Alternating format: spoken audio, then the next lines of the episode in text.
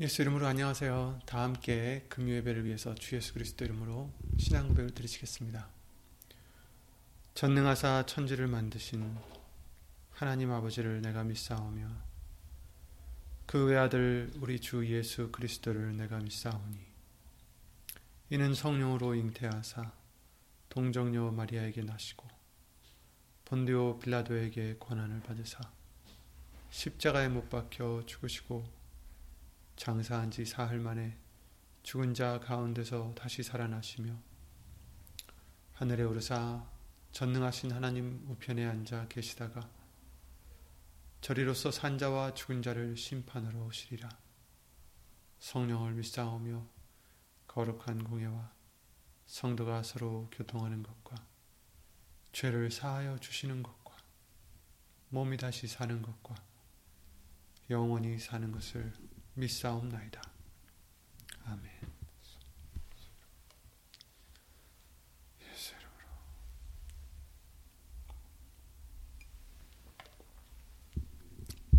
오늘 함께 보실 하나님 말씀은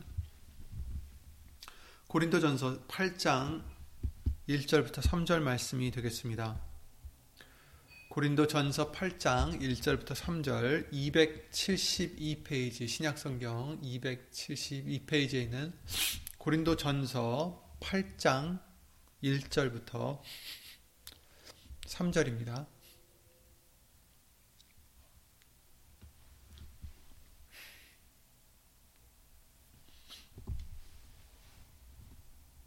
다 함께 읽겠습니다. 우상의 재물에 대하여는 우리가 다 지식이 있는 줄을 아나 지식은 교만하게 하며 사랑은 덕을 세우나니 만일 누구든지 무엇을 아는 줄로 생각하면 이것도 아, 직도 마땅히 알 것을 알지 못하는 것이요. 또 누구든지 하나님을 사랑하면 이 사람은 하나님의 아시는 바 되었느니라. 아멘. 말씀과 예배를 위해서 다 함께 예수 이름으로 기도를 함께 드리시겠습니다. 예수의 이름으로 신 전지전능하신 하나님 주 예수 그리스도 이름으로 먼저 우리 죄를 용서해 주셔서 예수 이름으로 깨끗한 받게 하여 주셔서 오늘 주실 예수님의 말씀을 온전히 믿고 받고 새길 수 있는 그리고 열매 맺을 수 있는 우리 모두가 될 수 있도록 예수 이름으로 은혜를 입혀 주시옵소서. 예수의 이름을 힘입어 나왔사오니 주 예수 그리스도 이름으로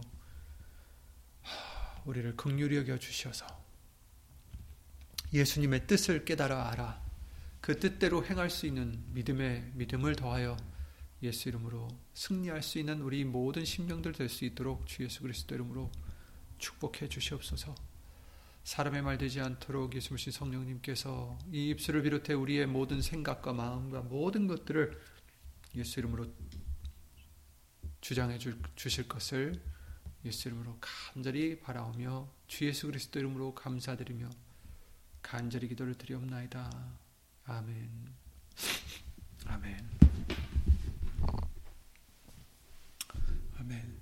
아, 주일 말씀을 통해서 이제 아, 우리에게 그리스도로 인하여 하나님의 아들을 우리에게 보내주셔서 지각을 우리에게 주사 하나님을 참 하나님을 알게 하셨다 예수님을 알게 하셨다라는 그 말씀을 우리에게 알려주셨습니다. 그래서 어, 그 깨달음을 받은 우리들, 그 가르침을 받은 우리들이, 그 지식을 가진 우리들이 얼마나 복된 자인지, 어, 그것으로만으로도 우리는 정말 불파, 불평할 것이 아무것도 없고, 어, 예수 이름으로 감사만 드려야 되는 우리인 것을 어, 주일이나 또 수요예배 말씀을 통해서 다시 한번 봤습니다. 오늘 보실 이 고린도전서 8장 말씀은 사실은 이 우상의 재물에 관한 말씀인데 사도 바울이 이제 교, 고린도 교회에 있는 고린도에 있는 교인들에게 우상의 제물에 관한 말씀을 지금 전해 주시고 있는 거죠. 그래서 이것을 간단하게 요약하자면 사실 길진 않지만 간단하게 요약하자면 하나님은 한 분이시기 때문에 신은 하나 딱 한 분. 하나의 하나의 신이신 우리 하나님 한 분이시기 때문에 우상은 세상에 아무것도 아니다. 이렇게 말씀을 해 주시고 계세요. 우상은 아무것도 아니며 그래서 4절에 그러셨죠. 우리가 우상은 세상에 아무것도 아니며 또한 하나님은 한 분밖에 없는 줄 아노라 이렇게 4절 어, 후반부에 나와 있습니다. 그래서 신명기 4장 39절에도 그러셨죠. 그런즉 너는 오늘 상천 하지에 오직 여호와는 하나님이시오 다른 신이 없는 줄을 알아 명심하고 이렇게 말씀해 주셨어요. 그러니까 신이 한 분밖에 안 계신 우리 하나님밖에 안 계시기 때문에 사실 우상에다가 제사를 지낸다는 것조차도 어, 의미가 없다라는 거예요. 아무런 의미가 없다. 그래서 아무것도 아니다. 사실은 물론 그렇게 해서는 안 돼요. 왜냐하면 하나님 아닌 다른 것을 우상 삼아서 그렇게 섬기면 안 되기 때문에 당연히 그래서는 안 되는데 그렇다고 해서 그 우상에 바쳤던 그 재물이 별거냐? 어, 그렇지 않다는 거죠. 그래서 식물은 사실 상관이 없다라는 거예요. 예수님이 그러셨죠. 들어가는 게 더러워서 우리가 더러워지는 게 아니라 우리 속에서 더러운 것이 있기 때문에 입 밖으로 나오는 것이 더럽다라고 말씀하셨어요. 그러니까 우리가 마음에 무엇을 먹느냐, 이 마음이 깨끗하면 깨끗해지겠지만 우리 마음에 더러운 게 있으면 그것이 밖으로 나온다. 그래서 손 안 씻고 먹는 거에 대해서 예수님과 그 제자들을 어, 책망했을 때 예수님이 그런 말씀을 해주셨던 거죠. 그래서 그 손안 씻는 것도 물론이지만 식물도 먹든 안 먹든 하나님 앞에서 서 어, 그것이 득이 되거나 실이 되는 것이 아니다 이렇게 말씀을 해주세요. 그래서 어, 그 말씀이 이제 어디 있냐면은 8절에 나와 있습니다. 식물은 우리 하나님 앞에 세우지 못하나니 이게 뭐냐면 우리를 하나님 앞에 세우지 못한다. 식물을 우리가 아무리 막 좋은 거를 먹어도 성스러운 걸 먹는다 해도 그것으로 우리가 성스러워져서 하나님 앞에 설 수 없다. 이 말씀이죠. 그러니까 우리를 성스럽게 하는 것은 식물이 아니다라는 거예요. 고로 우리를 더럽게 하는 것도 식물이 아니다. 이런 말씀을 해주시는 거죠. 그래서 어, 식물은 우리를 하나님 앞에 세우지 못하나니 우리가 먹지 아니하여도 부족함이 없고 먹어도 풍성함이 없으리라. 이렇게 말씀해 주세요. 그래서 어, 하나님은 한 분, 그러므로 우상에 바친 그 재물도 사실 아무것도 아니고 식물은 그것으로 우리가 거룩해지거나 더러워지는 것이 아니기 때문에 상관이 없다라는 것을 이제 어, 우리는 이 지식을 갖고 있다 이렇게 말씀해 주시는데 하지만 이 지식을 모두 가진 것이 아니라서 그 지식을 갖지 아니한 사람들 그죠? 어, 그런 사람들 앞에서 만약에 우리가 지식을 가졌다 하더라도 어, 자유롭잖아요. 그래서 여기서 그런즉 너의 자유함이라고 구절에 말씀을 해주셨어요. 그러니까 왜 이 자유함이 있냐면 어, 그 우상에 바쳤던 재물들이 나를 더럽게 하거나 성스럽게 할 수 없기 때문에 그것을 먹음으로 하여금 내가 더러워지거나 성스러워지지 않는다. 이것을 우리가 알기 때문에 왜냐하면 우리에게는 신은 딱 한 분 계신 여호와 하나님 예수 이름으로 신 하나님이시기 때문에 우리한테는 그 믿음을 가진 우리한테는 그 지식을 가진 우리한테는 상관이 없다. 이렇게 말씀을 해주셨어요. 그래서 자유롭다라는 거죠. 그런데 그 지식을 갖지 못한 사람들이 있어요. 예수님을 믿는다 하면서도 이 지식을 갖지 못했어요. 우상에게 바쳤던 재물이, 재물은 아 저거는 절대 가까이서는 안 되고 먹어서는 안 된다라고 이제 생각하는 사람들이 있을 거예요. 왜냐하면 이 유대인들이 그랬었으니까 전에는 근데 예수님이 오셔서 이제 그것을 우리에게 깨닫게 해주신 거죠. 그런데 만약에 어, 우리가 자유롭게 이런 자유를 갖고 믿음의 자유를 갖고서 우상의 재물을 그 사람들 앞에서 먹는다고 생각해 보세요.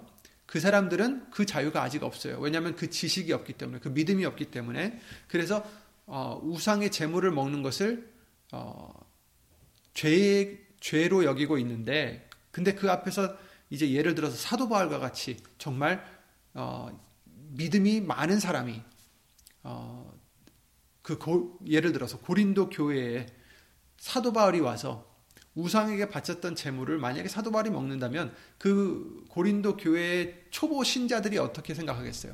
그 사람들은 그 사도 바울을 보고 아 이건 먹어도 되나? 그런데 이제 속으로는 그 확신이 없기 때문에 양심을 상하게 한다라는 거죠. 그 사람들의 양심들이 상한다는 거예요. 다친다는 거예요. 그래서 양심을 어기고 그 사람들이 먹게 된다는 거죠. 그래서 여기 그렇게 써 있어요. 지식 있는 네가 우상의 집에 앉아 먹는 것을 누구든지 보면 그 약한 자들의 양심이 담력을 얻어 어찌 우상의 재물을 먹게 되지 않겠느냐. 먹게 된다는 거죠. 그러면 네 지식으로 그 약한 자가 멸망하나니 너는 그 지식을 갖고 있어서 먹는 것은 너의 자유겠지만 그러므로 하여금 사람들이 그것을 보고 그 약한 자들은 그것을 보고 양심을 거스르고 먹기 따라서 먹기 때문에 그 사람들은 멸망한다라는 거예요. 그 우상 재물을 먹어서 멸망하는 게 아니라 그 우상 재물을 먹지 말아야 된다라고 이 사람들은 생각하고 있는데 사도 바울과 같이 믿음 있는 사람들이 지식이 있다는 사람들이 그것을 먹는 것을 이 사람들이 봤을 때 양심을 거스르면서까지 따라하다가 아 먹어도 되나 보다 하고서 이제 먹는데 아무래도 꺼림직하고 그런 마음으로 이제 먹었을 때 어떻게 된다고요? 그 사람들이 그런 마음으로 먹었기 때문에 멸망한다는 거죠. 죄가 된다라는 거죠. 그래서 어, 그는 그리스도께서 위하여 죽으신 형제라. 그러니까 그 사람들이 누군지를 깨달아라. 그 사람들도 예수님이 죽으심으로 구해 주신 귀한 영혼들이다. 그런데 네가 너의 지식을 갖고 자유롭다 해서 나는 먹을 수 있다 해서 먹었다면 어떻게 된다고요? 그 사람들이 망할 수 있다. 그래서 첫 번째 1절의 말씀을 통해서 알려주신 게 우상의 재물에 대하여는 우리가 다 지식이 있는 줄 아나 지식은 교만하게 하며 사랑은 덕을 세우나니 이렇게 말씀하셨어요. 그러니까 지식대로 한다고 해서 그게 다 좋은 게 아니다라는 거죠. 왜냐하면은 지식은 오히려 교만하게 할 수 있어요. 내가 이 지혜를 갖고 있다고 해서, 내가 이 믿음을 갖고 있다고 해서, 내가 이 자유를 갖고 있다고 해서. 그런데 사랑은 덕을 세운다. 그러니까 아, 그 지식 앞에 사랑이 있어야 된다라는 걸 알려주는 거죠. 이 사람이 지금 어떠한 믿음을 갖고 있고, 그러므로 우리는 이 사람을 어떻게 어, 이 사람 앞에서 내가 행해야 될까? 나는 먹을 수 있지만 그러나 이 사람이 믿음의 양심의 가책이 되면서까지도 죄를 지을까봐 이제 내가 그를 사랑한다면 절제를 해야 된다. 이런 말씀을 지금 해주시는 거죠. 그러니까 지식을 가졌어도 사랑이 앞서야 됨을 말씀해 주시는 것입니다.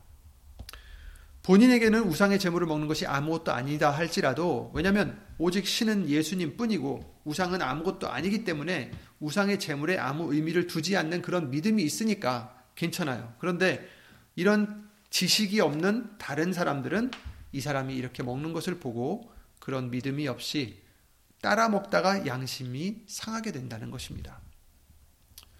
이것은 사랑보다는 지식이 앞서는 행동이고 곧 그리스도께서 위해 죽으신 형제를 상하게 했으므로 곧 그리스도에게 죄를 짓는 것이다. 이렇게 말씀해 주시고 있어요. 이같이 너희가 형제에게 죄를 지어 그 약한 양심을 상하게 하는 것이 곧 그리스도에게 죄를 짓는 것이니라. 이렇게 말씀하셨어요. 형제에게만 죄를 짓는 게 아니라 그리스도에게 죄를 짓는 것이다. 그러므로 13절에 그러셨죠. 그러므로 만일 식물이 내 형제로 실족해 하면 나는 영원히 고기를 먹지 아니하여 내 형제를 실족치 않게 하리라. 이렇게 말씀해 주시고 있어요. 그러니까 만약에 내가 어떠한 그 지금 여기서 이제 식물에 대해서 얘기해 주는 것이죠. 그 어떤 음식을 먹음으로 만약에 그 사람이 실족하게 된다면 나는 아예 그 음식을 영, 영원토록 먹지 않겠다. 이런 형제들을 위해서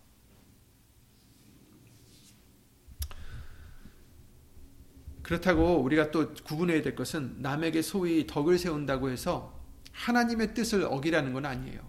그러니까 그 사람들을 생각한다고 해서 하나님의 원하시는 그 뜻까지도 어기면 안 된다는 거예요. 여기서 이건 우리 차별화를 두어야 돼요. 구분을 해야 됩니다. 왜냐하면 지금 여기서 사도 바울이 8장에 말씀하시는 것은 우리가 해도 되는데 안 하는 걸 얘기하는 거예요. 자유롭지만 우리가 절제하는 것. 왜? 그 사람들을 위해서. 그런데 그 사람들을 위한다고 해서 덕을 세운다고 해서 하지 말아야 될 것을 해서는 또 안 되겠죠. 그 사람들이 우리가 그 사람들의 눈치를 보면서 어, 하나님이 원치 않는 것, 하나님의 뜻에 어긋나는 것, 이것을 또한 해서는 안 되는 거죠. 그러니까 이 두 가지를 우린 잘 예수 이름으로 구분을 져야 될 것 같습니다. 이 사도 바울이 얘기한 거는 나는 할 수 있지만 자유롭지만 그러나 덕을 위해서 사랑을 위해서 하지 않는 것과 어, 덕을 위한답시고 하지 말아야 될 것, 하나님이 싫어하시는 것을 저 사람 때문에 한다는 것은 잘못된 거죠. 죄죠. 그건. 예, 그두 가지를 우리는 어, 또 분별을 해야 되겠습니다. 어, 믿음이 약한 사람들을 위한다고 해서 지금 이, 사, 이 사도 바울은 내가 할 수 있지만 안 하는 것과 믿음이 약한 사람들을 위해서 해야 되는데 꼭 해야 되는 것을 안 하거나 아니면 하지 말아야 되는 것을 하거나 이래서는 또 안 된다라는 것입니다. 해도 되는데 안 하는 것. 이것과 해야 하는 것을 안 하는 것. 이것도 다르잖아요. 그죠? 예, 그것을 우리가 잘 분별해야 되겠습니다.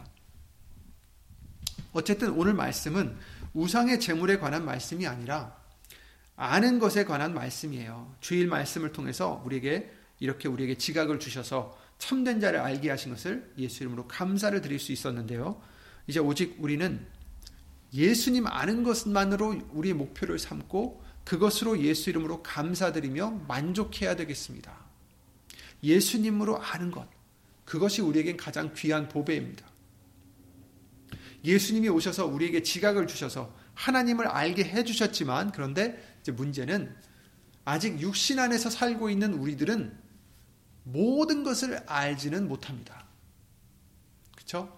누구든지 완전히 다 모든 것을 아는 사람이 어디 있겠어요? 그래서 오늘 본문의 말씀에 누구든지 무엇을 아는 줄로 생각하면 아직도 마땅히 알 것을 알지 못하는 것이다. 어, 내가 뭘 안다라고 생각하면 그것은 이미 내가 정말 알아야 될 것을 모르는 것이다. 왜냐하면 정말 아는 것을 안다면 아, 내가 모르는 것이 있구나, 많구나라는 걸 깨닫기 때문이라는 거죠. 그래서 고린도전서 13장 12절에 이런 말씀이 있죠. 우리가 이제는 거울로 보는 것 같이 힘이 하나. 여러분, 지금 거울은 요즘 세상에 나오는 거울은 아주 깨끗해요. 그래서 그냥 우리의 모습과 일반 다름없이 그냥 똑같이 투영이 됩니다. 그런데 이때 당시에 있었던 거울들은 그렇지 않았어요. 어떻게 보면 어, 그 철을 아주 그냥 윤기나게 닦아서 거기에 비춰지는 모습. 그러니까 거기서는 어, 아주 뚜렷하게 나타나는 게 아니라 그냥 희미하게 보이는 그런 정도죠. 거울이라 하도. 그래서 여기서 지금 말씀해 주시는 것이 우리가 이제는 거울로 보는 것 같이 희미하나 이렇게 말씀해 주시는 거예요. 요즘 같은 겨울이 아니, 거울이 아니라 옛날에 이때 당시에는 희미한 거울을 얘기하시는 거죠. 그래서 그렇게 우리가 보는 것은 지금 희미하다. 우리가 하나님이 예수님이 지각을 주셔서 어, 하나님을 지금 참 하나님을 알게 해주시고 예수님을 알게 해주시고 이제 영의 세계에 대해서 보여주셨는데 사실 그것은 희미하게 볼 뿐이다라는 거예요. 그렇지만 그때에는 곧 언제냐? 예수님이 오셔서 우리를 데려가셨을 때, 천국에 올라갔을 때, 그때에는 얼굴과 얼굴을 대하여 볼 것이요. 이제는 내가 부분적으로 아나, 그때는 주께서 나를 아신 것 같이 내가 온전히 알리라. 이렇게 말씀을 해주셨어요. 지금은 우리는 어때요? 부분적으로 알 수밖에 없다. 우리는 희미하게 지금 볼고 있다. 부분적으로 알지만 그때에는 주께서 나를 아신 것 같이 예수님께서 우리를 얼마나 아시겠어요?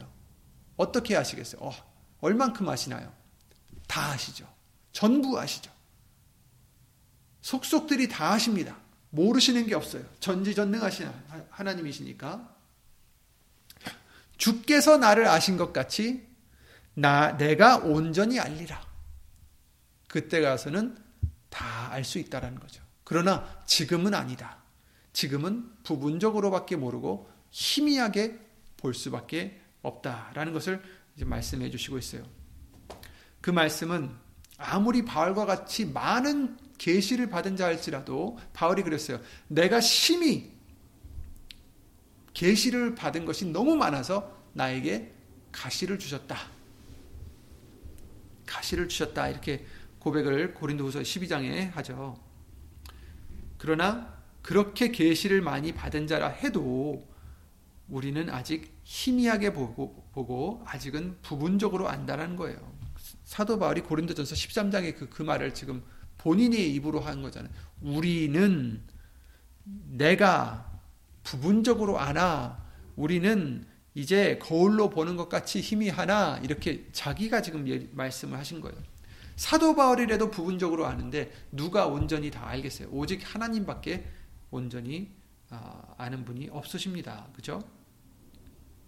그러므로 우리는 예수님의 말씀을 배우면 배울수록 우리의 부족함과 우리의 모르는 것들을 더 인지하게 되는 것 같습니다. 그래서 뭐 옛날 속담에도 익은 벼가 고개를 숙인다고 하듯이 정말 배우면 배울수록 예수님의 말씀을 배우고 예수님의 그 뜻을 깨달으면 깨달을수록 우리가 얼마나 부족한지 내가 얼마나 많은 것을 모르고 있는지 더 알게 되는 거죠. 그래서 2절에 만일 누구든지 무엇을 아는 줄로 생각하면 아직도 마땅히 알 바를 알 것을 알지 못하는 것이다. 이렇게 말씀을 해 주시고 있어요. 아는 줄로 생각하면 우리가 무엇을 안다고 생각하면 물론 우리는 아는 게 많이 있습니다. 예수님에 대해 우리에게 지각을 주셔서 알려주셨고, 말씀에 대해 알려주셨고, 예수 이름에 대해서 예수 이름으로 알려주셨습니다. 그렇습니다. 우리는 예수님 은혜로 꽤 많은 것을 알고 있습니다. 모두 예수 이름 오신 성령님을 통해서 말씀으로 알려주셨어요. 하지만 우리가 그 어떤 것도 온전히 알지는 못한다라는 거예요. 부분적으로밖에 모른다.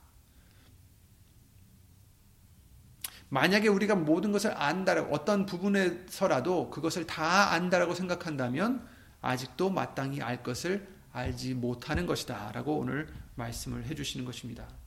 오히려 그 안다는 것으로 교만해진다라고 경고를 해 주시는 거죠.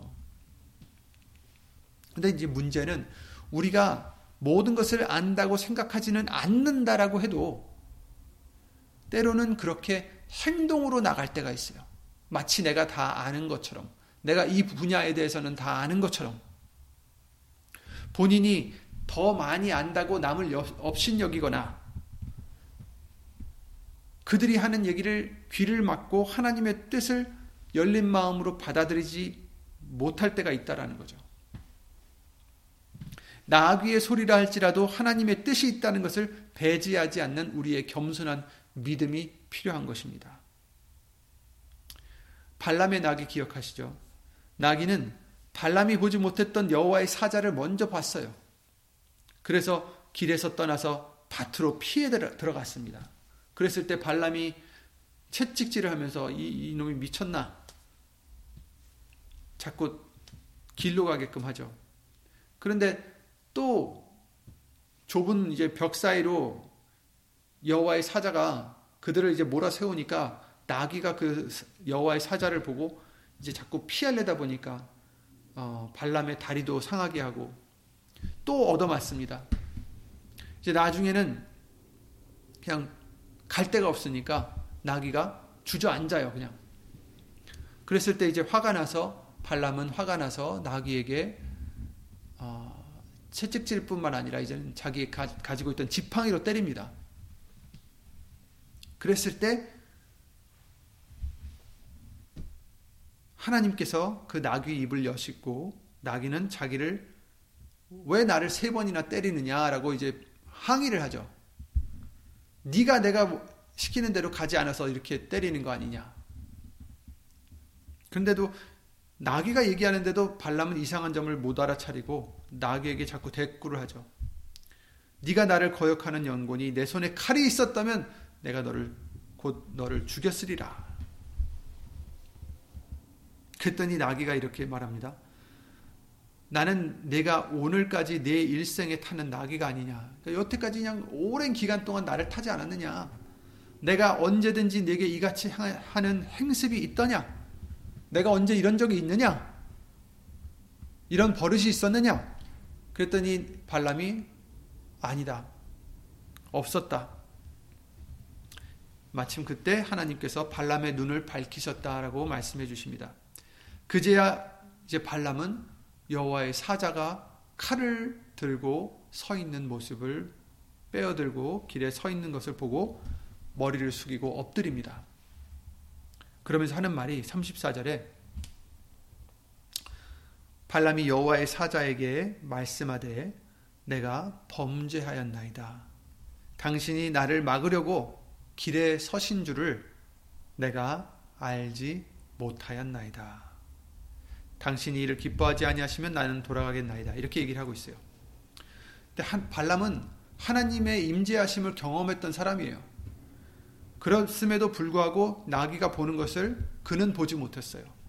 하나님의 뜻을 깨닫지 못했던 것입니다. 이미 하나님께서는 그에게 임하셔서 이스라엘 백성을 저주하지 말아라 명하셨습니다. 그럼에도 불구하고 19절에 그 다음날 뭐라고 했냐면 그 자기와 함께 가자 했던 그 발락 사람들에게 뭐라고 했냐면 너희도 이 밤에 여기서 유하라.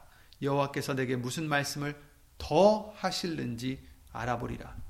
그러니까 하나님이 그 전날 밤에 분명히 가지도 말고 그들을 어, 따라가지도 말고 이 백성을 저주하지 말라. 이 백성들은 복, 복을 받은 자들이다. 이렇게 말씀을 해주셨어요.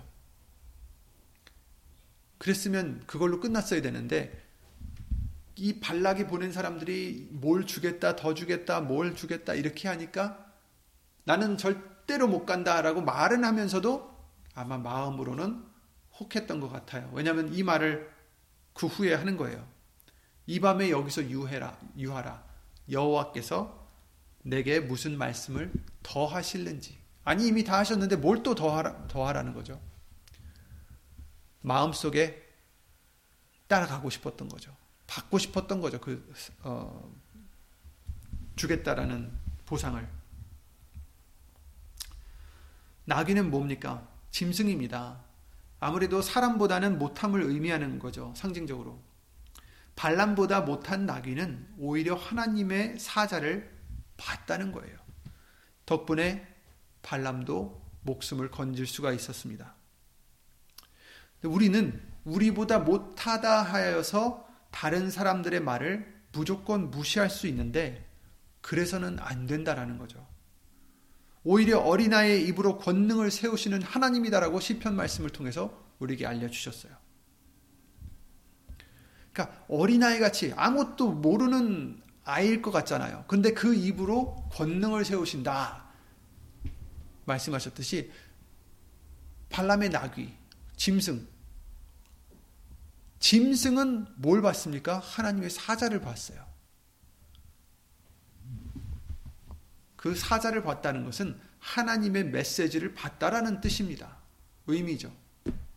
그런데 하나님과 교류한다는 이 발람은 막상 하나님의 사자가 지금 칼을 빼고 가로막고 있는데도 몰랐다는 거죠.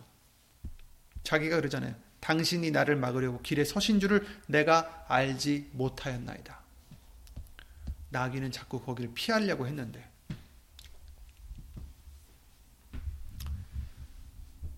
그러니 우리도 우리보다 내가 우리보다 뭐 예를 들어서 음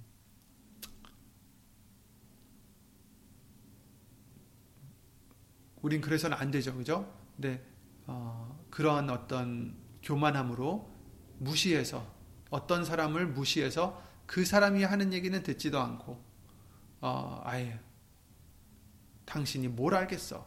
이 분야에 대해서 뭘 알겠어? 이래서는 안 된다라는 거죠. 나기도 하나님의 메시지를 봤던 것입니다. 어린아이 입으로 권능을 세우시는 하나님이십니다. 그렇기 때문에 무엇을 아는 줄로 생각하는 것이 아니라 항상 우리는 어떻게 되겠습니까?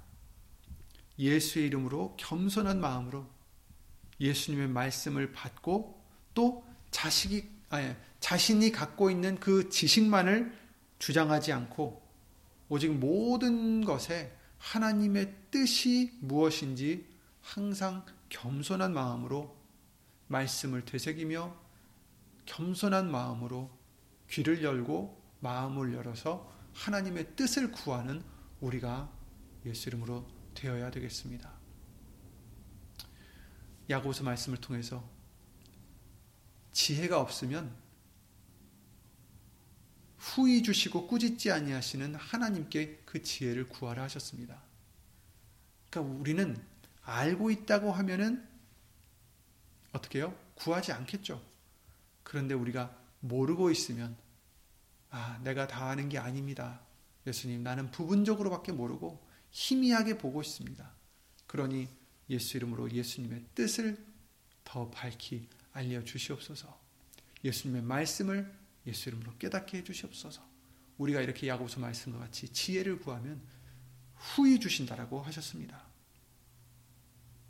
그러니 우리는 항상 그런 겸손한 마음으로 예수님의 뜻을 구하는 그 지식을 구하는 저와 여러분들이 되시기를 예수 이름으로 기도를 드립니다. 고린도전서 3장 18절에 아무도 자기를 속이지 말라 너희 중에 누구든지 이 세상에서 지혜 있는 줄로 생각하거든 미련한 자가 되어라 그리하여야 지혜로운 자가 되리라. 아멘. 만일 누가 아무것도 되지 못하고 된 줄로 생각하면 스스로 속이는 것이다 라고 갈라디아서 6장 3절에 말씀해 주셨고요. 잠언서 26장 12절에 내가 스스로 지혜롭게 여기는 자를 보느냐 그보다 미련한 자에게 오히려 바랄 것이 있느니라 이렇게 말씀하셨어요.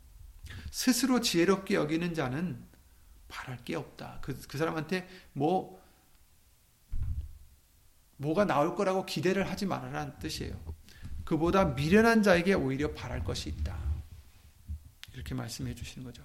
그러니까 스스로 지혜롭게 여기는 게 얼마나 어, 위험한지 죄가 되는지 알려주시는 말씀들입니다. 그래서 오늘 말씀과 같이 만일 누구든지 무엇을 아는 줄로 생각하면 아직도 마땅히 알 것을 알지 못하는 것이다 라고 우리에게 알려주셨듯이 이제 우리는 항상 혹시라도 우리가 예수 이름에 대해서 이 말씀에 대해서 뭐 수십 년간 배워왔다고 해서 내가 무엇을 안다라고 생각하면 안 된다라는 말씀입니다. 우리는 항상 겸손한 마음으로 항상 예수님의 뜻을 구할 수 있도록 사도 바울이 말씀했던 고린도전서 고린도전서 13장 말씀대로 부분적으로 알고 희미하게 보이는 아, 보고 있는 우리라는 것을 잊지 않고 항상 겸손하게 예수님의 뜻을 구하고 그 지혜를 구하는 저와 여러분들이 되셔서 예수님께서 항상 함께 해주시는 그래서 지혜를 더 주시는 그래서 더 예수님을 알게 해주시고 더 사랑하게 해주시는 예수 이름으로 사랑하게 해주시는 그런 복받은 저와 여러분들이 되시기를 예수 이름으로 기도를 드립니다. 예수 이름으로 기도드리고 주기도를 마치겠습니다.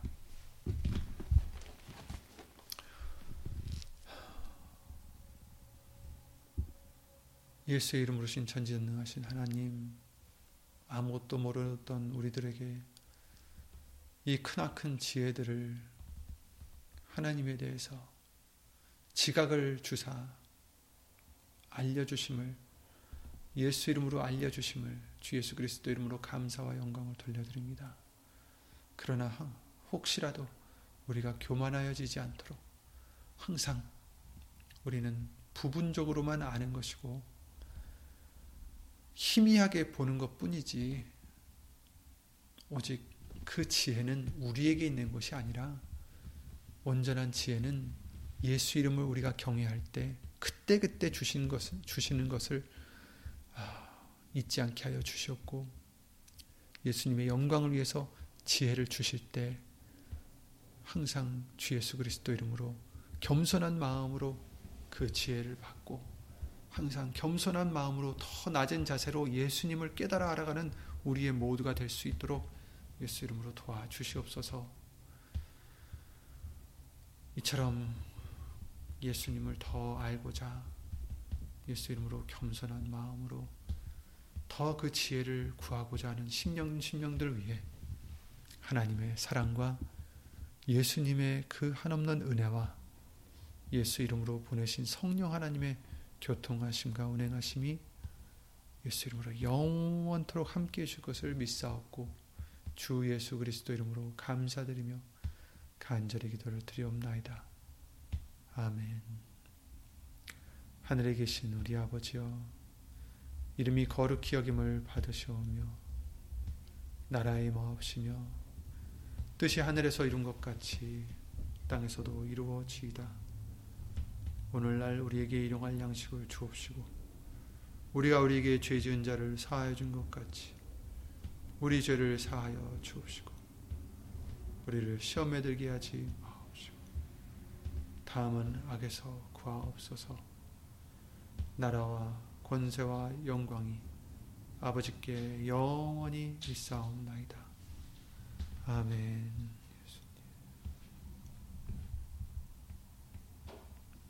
아멘.